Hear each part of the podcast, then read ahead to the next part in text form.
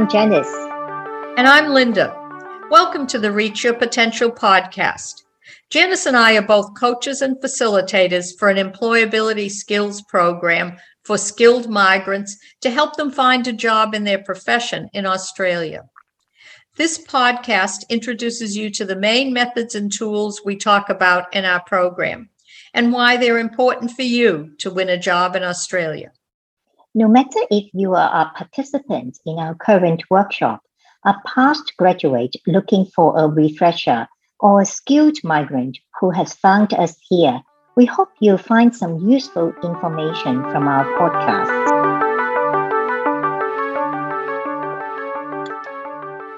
Welcome back to this series of Reach Your Potential podcasts. In the second episode, we're going to take you through our eight step structured approach, which we encourage participants to use when they apply for jobs. It's a proven approach, but not very well understood, even by the Australians in our job market. Our participants often ask why take a structured approach.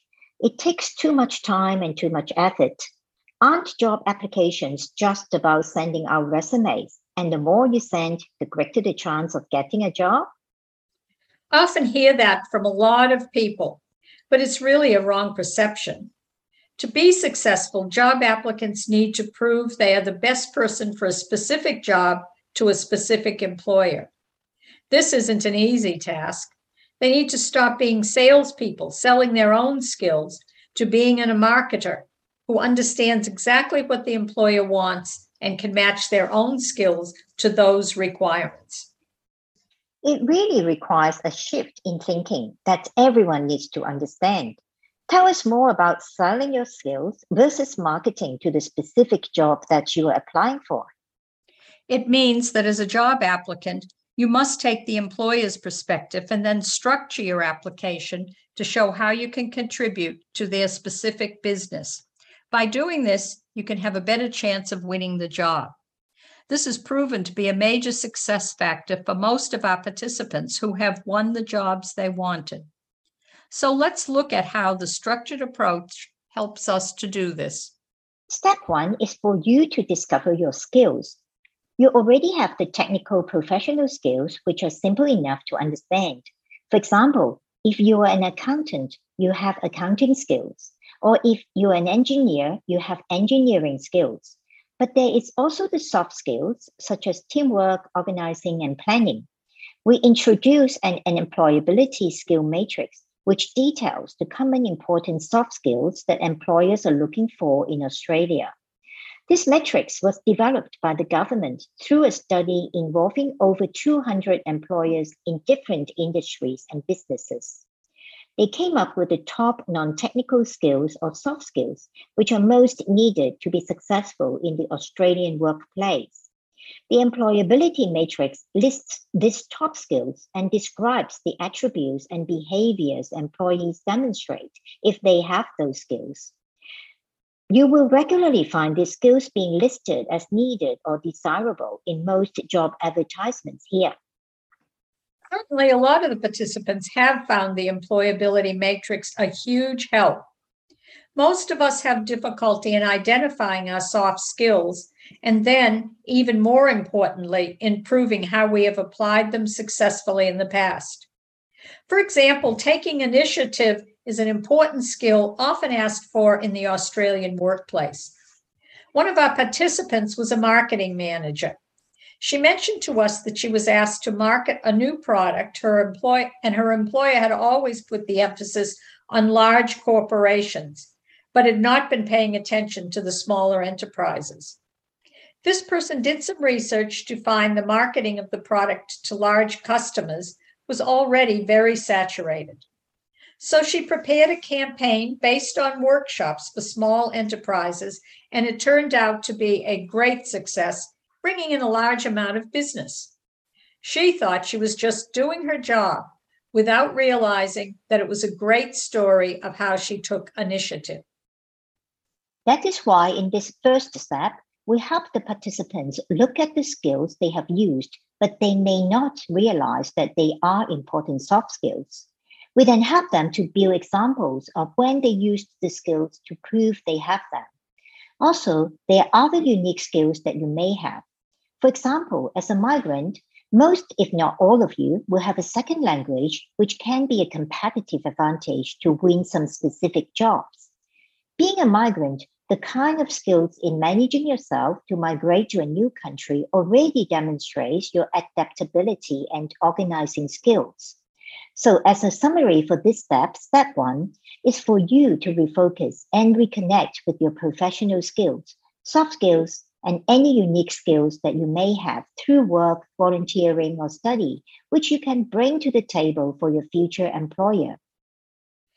Once you're clear on your skills, then you're ready to set some long and short term goal, career goals. This is step two in our structured approach. You need to look at your own personal situation as well as your skills and what might be important for you in a job that you may take on. You may have had a fairly high level job in your own country, but this may be more difficult when you arrive here first. You may have some young children and find that you don't have the support of family and friends. You don't have the same networks that you had in your own country. Friends may encourage you to take just any job when you're told that you don't have Australian experience. So you may start to look at jobs at lower levels. While this can be helpful, it really may not be necessary. We had a project manager who didn't think she could take a senior consultant role. But when she applied for one at a big four consulting company, she realized the flexibility and family friendly policies there would allow her to take on a senior role as well as manage her family responsibilities. Yes, as a migrant, it is really important that you look at your skills and your individual situation to create your long term and short term goals for your job search. Now, you're ready for step three of the structured approach choosing the right job, which is applying for jobs that will use your demonstrated skills and match your career goals. As Linda, you have said earlier, it is moving from being a seller, just saying, I have the skills, to marketing yourself to the employer in a way that meets the employer's needs. So, how do you become a marketer? How do you actually do that? You go into critically choosing the right job to apply for. What do we mean by critically choosing the right job? This involves you spending the time to really study, I say study, the job advertisement word by word, and to understand and analyze what are the skills required for this job. You then to make sure that you do have the skills identified for the job and that you can prove with your stories that you have applied these skills successfully in the past. Janice, a lot of the applicants believe that the job title explains what the job is about. Oh, this is a dangerous assumption. We have a story which can help to explain why the job title could be misleading. We had a participant who held the role of IT project manager in her home country, but all of her job applications in this role here were rejected. When we sat down with her to understand the responsibilities and the skills she had used in her previous jobs in her home country, we realized that her roles were more similar to a project coordinator role rather than a project manager role here in Australia. No wonder she wasn't successful, as she was applying for positions higher than what she had actually done before. So do make sure that you are applying for the right jobs. Make sure that you do spend the time to read the job advertisement word by word and don't assume anything. So, where can we go about looking for those right jobs? Besides the many online job boards that many of you are already familiar with, it is also about building and looking at your people networks. The networks could be professional networks like the professional bodies for accountants, engineers, etc. Equally important, there are the informal networks like the social media networks such as LinkedIn, Meetup, etc., as well as some other even more informal ones like the schools your children go to or the communities you live in, or even in the parks where your children play. You may meet someone there. How can I let people know that I'm looking for a job? It is a wrong assumption to think that networking is all about asking for jobs. And I would say that you really should not be asking for a job when you first meet someone.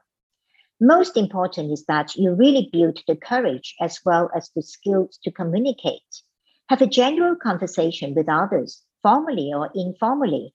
Have the confidence to talk about yourself who you are, what your skills are, and then also to try to get more information. For example, about the industry or the company where you might be interested in working. Networking is really about opening yourself up to have those general conversations and tune in to the various opportunities which may arise from there and build connections with others. Yes, networking is a whole topic in itself, and we're going to deal with that in a future episode. So people really need to understand their own skills, set their own goals, and then pick the right job and analyzing the job to write their resume. Writing the resume is step four. And this is where our participants are often quite relieved because they've been wanting to write their resume since the beginning of the program. Almost all of them have already written resumes before they start, and yet they haven't been successful in getting a job. That's because writing a resume often requires another change in thinking. It's not just what skills and experiences you put on paper, but it's about how you change those skills and experiences to address each job that you select and want to apply for. The resume needs to be changed for every job, and it needs to address the skills sought in each of the jobs advertised. That's why we recommend people apply for only one or two jobs in a week. It takes a lot of time to put your resume together, and yet your resume is the key tool to earning a place in the next stage of the recruitment process. The basics of writing a resume are first, thinking how you can limit your resume to the most important information so it will actually be read. One or two pages are all that will be read. Then you need to ask yourself how can I prove that I have the required skills to get through to the next stage of the recruitment process? Most importantly, you have to present this information in a way to gain the reader's attention. Once you understand these basics of resume writing, you need to consider that many recruitment processes are now using computers to screen resumes. So, Linda, how does this computerized system work? The computerized system means that no human being is going to read your resume, let alone read between the lines or find hidden information. At first, only a computer is looking for those things which have been outlined in the job advertisement. That's the reason your resume must be a good match to what is in the job advertisement. And this makes it even more important that you clearly address what the employer is looking for. Research the company and the industry so you can match your skills to what the employer needs. And funnily enough, we always say that the cover letter should come after the resume. So this comes to the step five, writing the cover letter. What is the cover letter? It is a brief summary to gain the employer's attention to bother reading your resume. In some advertisements, a cover letter may be required, or in some, they actually say you don't need to submit a cover letter. Our encouragement is to write a cover letter to gain that attention. However, a cover letter is not about the career goals that you want from a job. In my recruitment experience as a manager, I've often read cover letters which say, I'm looking for a job that helps me to develop my skills and will move me forward in my career. In reality, the employer does not care at this point about developing you or your career. They're really just looking for the skills they want to make their business successful. So, the key purpose of a cover letter is to summarize in four or five sentences the most important skills which the employer needs that you have demonstrated in the past and set you apart and which you will bring to the job. In short, writing a cover letter is about how you can convince the employer to even bother to read your resume and that you are competent enough to even be considered for this job. So, Janice, then what comes next in the eight step process? All the previous steps happen before you even have the chance to meet the employer, or sometimes before you even know who the employer is.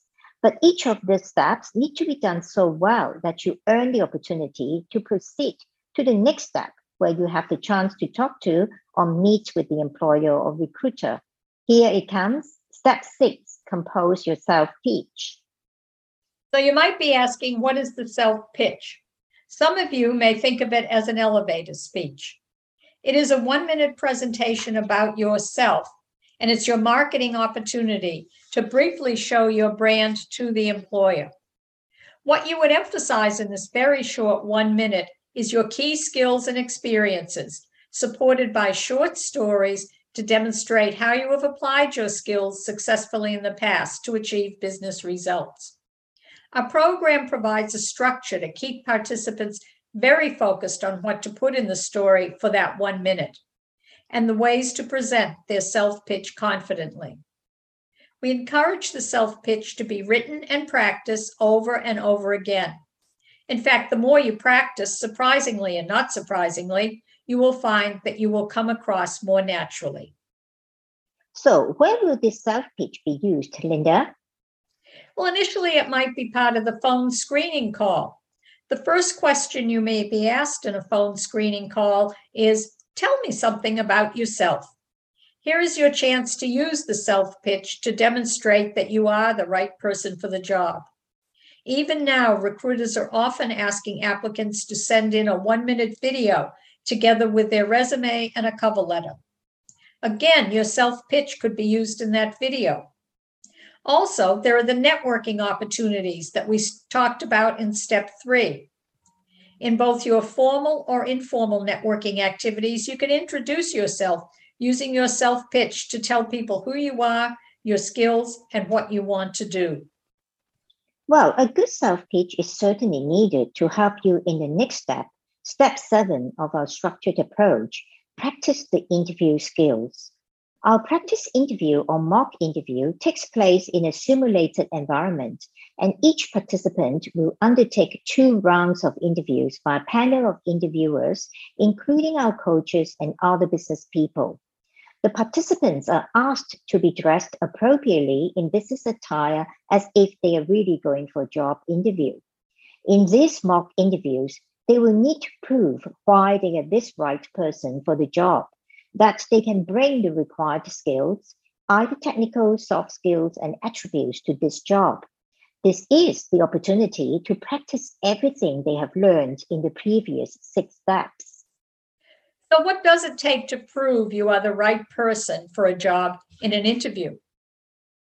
First of all, you need to listen to the questions. So, listening skills are important. And then you need to project yourself telling short stories about how you have used those skills successfully in the past. You need to respond to the questions confidently and to demonstrate why you want the job. And at the end of the mock interview, our participants are given feedback on all of these areas, which helps them to understand that what they have done well and what they could further improve in a real job interview we found that for those participants who are very good learners, they took their feedback very seriously.